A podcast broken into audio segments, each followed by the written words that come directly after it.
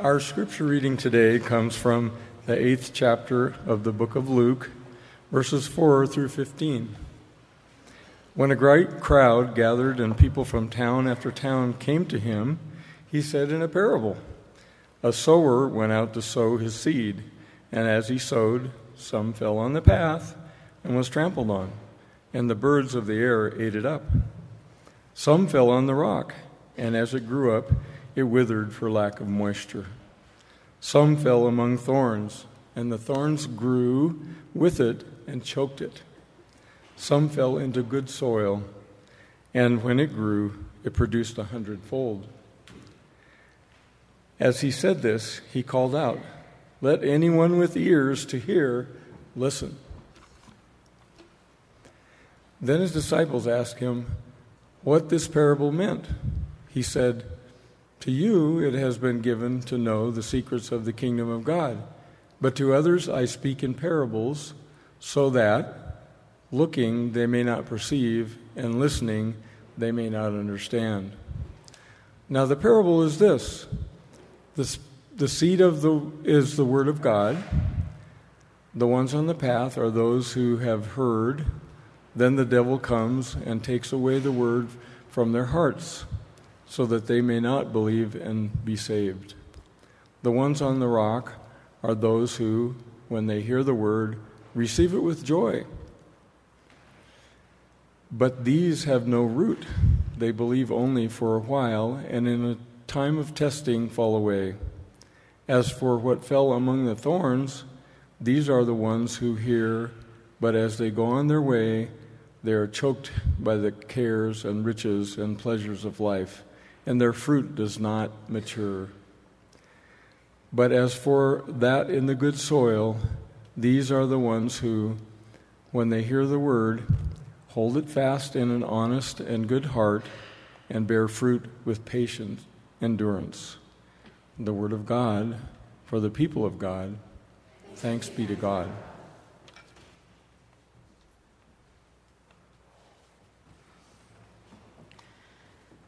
Let us be in the spirit of prayer for just a moment.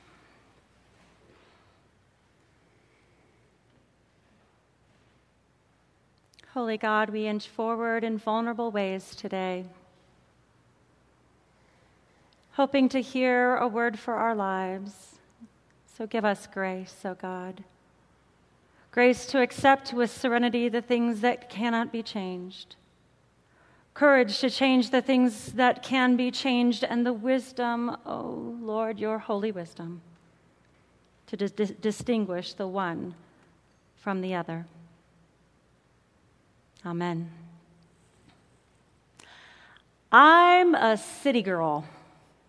I grew up in St. Louis, Missouri, and I love the grit of a buzzing urban center car horns and construction and kids playing stickball in the streets. Those are all signs of life for me. My dad, however, he grew up on a farm. And so every summer, our family would drive two days to the McDuffie farm in upstate New York. I have vivid memories of being four years old or so in my great grandma Duffy's kitchen. She would grab her red enamel colander, take my hand, and say, Come on, Heather, let's pick some green beans for supper. We'd go out to the backyard garden where there were rows and rows of vegetables. And in the early morning, the leaves of the plants were still wet with dew, and there was this earthy smell of cool black soil underneath my bare little feet. And as great grandma Duffy picked the beans, I would lift up the leaves and the rocks to discover a whole world was living in that dirt worms and beetles and roly polies. They were all signs of life, too. Last Sunday, I preached on the topic of humility, and I said that words like human, humble, humiliate, and even the word hum all originate from the same root word, the Latin humus. Humus is translated as on the ground or of the earth. And I talked about how humility isn't ever about us devaluing who we are. Humility is about doing an honest inventory and building an awareness that we are on equal footing as the rest of humanity. Being human quite literally means that we are made of water and carbon, the stuff of the earth, the stuff of life. Being human also means that we ask hard questions about who we are. And that's why I replaced our vision statement this morning with our mission statement. You see, a mission statement says who we are today, where a vision statement says who we want to be, who we aspire to be.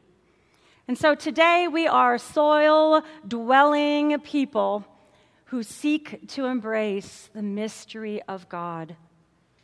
Do you realize how spiritually mature our mission is? This mission implies a kind of spirituality that is deeply curious and humble and trusting. This mission keeps us grounded in who we are despite what life brings our way. It is a humbling mission to live out daily. And after so much change and growth that our church has endured in the last couple of years, we might need a rest.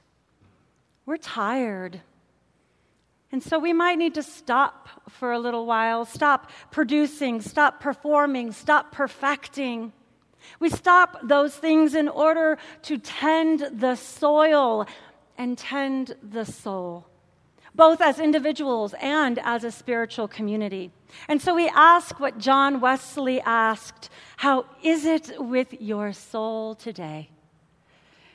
Today's gospel story gives us a metaphor for this kind of spiritual inventory. Jesus tells a parable about a sower and a batch of seeds, and some of those seeds fell on a path where the hurt of people, institutions, or life itself compressed that soil into a hard, packed road. The seeds of God's word couldn't take root in hard soil, and it can't take root in hard souls either. And so the birds swoop in for an easy meal. And other seeds fell on rocky ground. Rocky ground has soil, and so the seed sprouts. But obstacles like fear or shame or control prevent those deeper roots. And without a deep root system, the plant quickly withers and dies from the heat of the sun. And other seed, they fell on among the thorns. Now, thorns can grow just about anywhere poor soil, rocky soil, and good soil. The distracting and prickly thorns or weeds of what other people have or, or other people are doing or saying compete with and choke with any significant spiritual growth that could happen. Finally, we've got some seed that is sown on good soil. And because this good soil is properly fertilized and balanced with the right amount of nutrients, those seeds can germinate and put down those deep roots and finally produce fruit. Now, let me guess. I'll take a wild guess at what some of us are doing right now. I'm doing it too. Your mind immediately went to people down the pew, or better yet, people not at church at all today, and you decided what kind of soil those people are, right? And if you're not doing it right now, you're going to think about it later. It's important that this story is not used as a way to label other people and other people's souls. This metaphor is for our own self reflection and inventory. And hey, that is enough work for the day. Even good soil, we have to remember, when not tended, is a breeding ground for everything else to move in. And each one of us, if we're completely honest, can find evidence of times when our souls have been inhospitable to the gospel. And so it's vital to keep the focus on our own selves and examine our own souls. And so we ask Do I have some weeding to do? Has my soul been packed down by my harsh journey of life? And what are the distractions in my life that are contrary to but appear more immediately satisfying than the gospel? The parable does raise some interesting questions for us because you see, soil can't change itself. And so, since soil can't change itself, is there any hope for the hardened, rocky, and thorny soil? Is there any hope for us? It reminds me of this time when I picked up my daughter from preschool. She was about four, year old, four years old, and Ruby was learning about composting in preschool. She asked me, Mommy, do you know where God lives? And I said, No, do you? And she said, Yes. And I said, Oh, where? I asked with a pen ready to write down the address. Well, God lives in the compost of our hearts. God lives in the compost of our hearts. I love that image of God shacking up with all our awful feelings about people. God shares this loft apartment with our negative self talk and our th- thought distortions and all those old tapes about how life is. But then God feeds the roommates a diet of worms and newspaper and banana peels she lets our garbage hearts decompose for a while, and then she turns it and lets it rot a little bit more, and then she turns it a little bit more. And over, over time, all that turning of internal heart trash becomes healthy, healthy soil. You see, Jesus does not use this parable to shame us into being better soil as if it's something that we could do on our own anyway.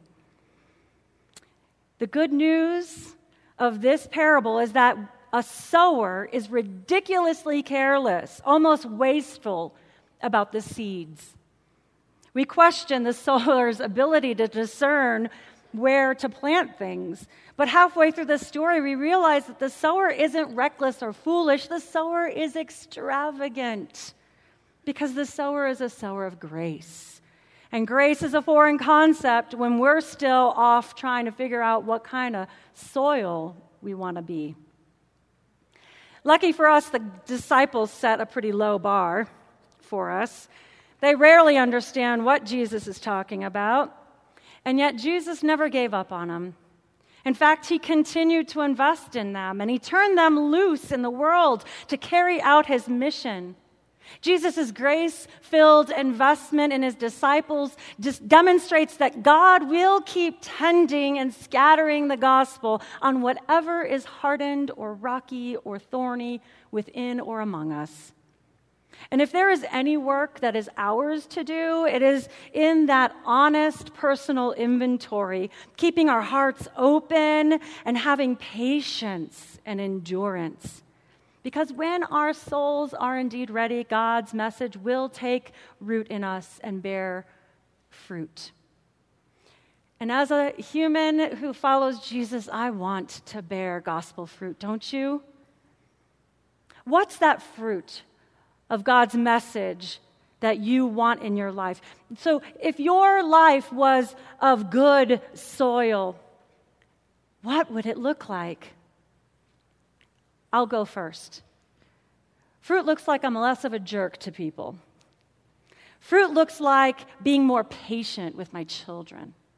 Fruit looks like I'm less distracted by my neighbors and what's trending.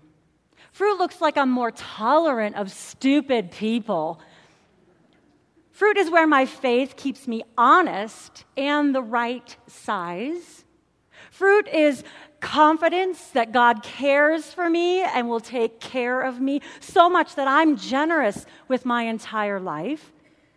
Fruit is being so promiscuous with grace that people look at my life and say, she must really embrace the mystery of God.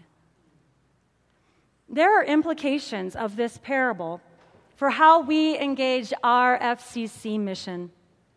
Regardless of the conditions of our souls, God is turning us loose every Sunday into the world with a particular mission. This mission of ours matters. especially in a world that isn't curious but wants certainty, that isn't open but judgmental, that isn't trusting but suspicious, that isn't spiritually developed and mature but religiously simplistic and dogmatic. In a world that isn't interested in mystery at all, but wants fixing and curing and controlling instead, our world needs such a mission as ours. Most of us prefer probably a little quick fix to all of our soil problems, like fertilizers and pesticides. That long, long range process of permaculture systems like composting animal manures and returning them to the earth for food production don't have that instant gratification glitz that we want. And that's why we call it tending and not fixing.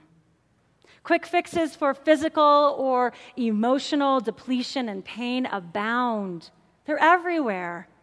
But none of them have the lasting effect of tending to your well being. And so that's the invitation this fall on Rally Sunday. We will reflect on how we can tend the soil of this church community so that we can carry our much needed mission out into this depleted world from the steaming heap of could haves and should haves and I wish I had of the past, God will turn and turn and then add some coffee grounds and newspaper, and then turn and tend. And then in time, we will experience the slow reveal of an incredibly beautiful black soil beneath our human feet. May it be so. Amen.